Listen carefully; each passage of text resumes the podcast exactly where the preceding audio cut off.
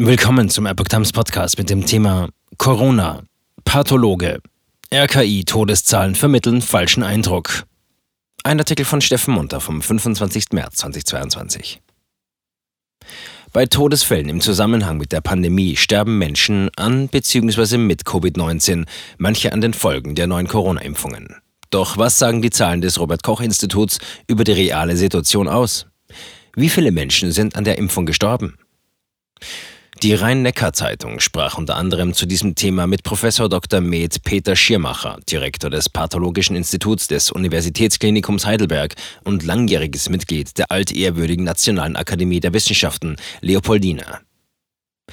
Todesursache Corona? Professor Schirmacher verwies im Gespräch mit der Zeitung darauf, dass die täglich veröffentlichten Todeszahlen des Robert Koch Instituts nicht ausdrücken würden, ob Menschen ursächlich an Corona verstorben seien. Mehr noch, diese Zahlen würden der Bevölkerung geradezu einen falschen Eindruck von der Gefährlichkeit der Infektion vermitteln.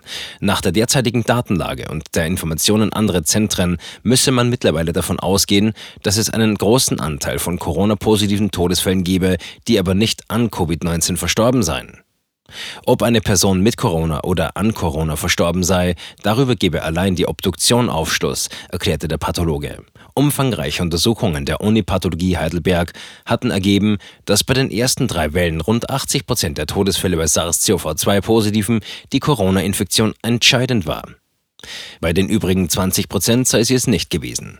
Schirmacher meinte zudem, dass man bei der Omikron-Variante gesehen habe, dass die Corona-Sterblichkeit insgesamt deutlich zurückgegangen sei. Unsichtbare Impftote.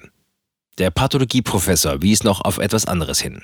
Personen, die überraschend und kurz nach der Impfung versterben, zeigen in unseren Untersuchungen in 30 Prozent einen direkten Impfzusammenhang. Die Untersuchungen ergaben auch, dass 90 Prozent der Obduzierten zu Hause tot aufgefunden worden waren.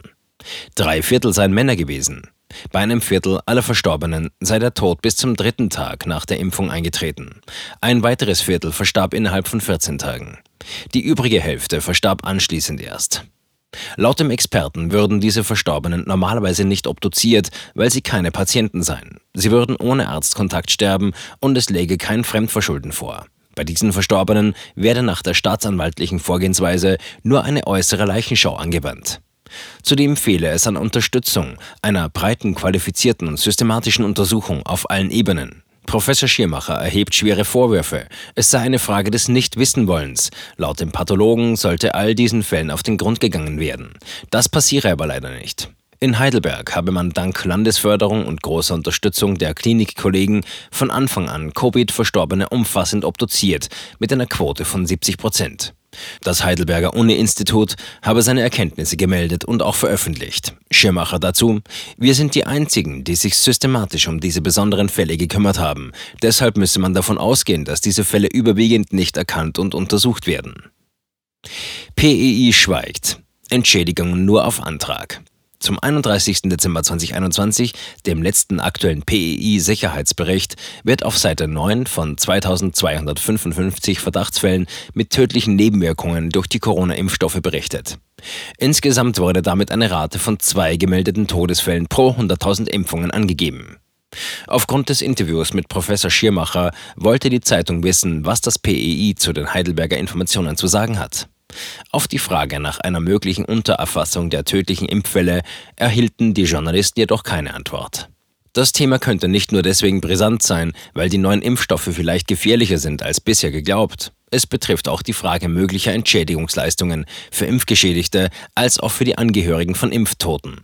Im Paragraphen 60 des Infektionsschutzgesetzes IFSG heißt es unter anderem, Zitat, Wer durch eine Schutzimpfung, die von einer zuständigen Landesbehörde gegen das Coronavirus SARS-CoV-2 aufgrund einer Rechtsverordnung vorgenommen wurde, eine gesundheitliche Schädigung erlitten hat, erhält nach der Schutzimpfung wegen des Impfschadens, wegen der gesundheitlichen und wirtschaftlichen Folgen der Schädigung auf Antrag Versorgung in entsprechender Anwendung der Vorschriften des Bundesverordnungsgesetzes.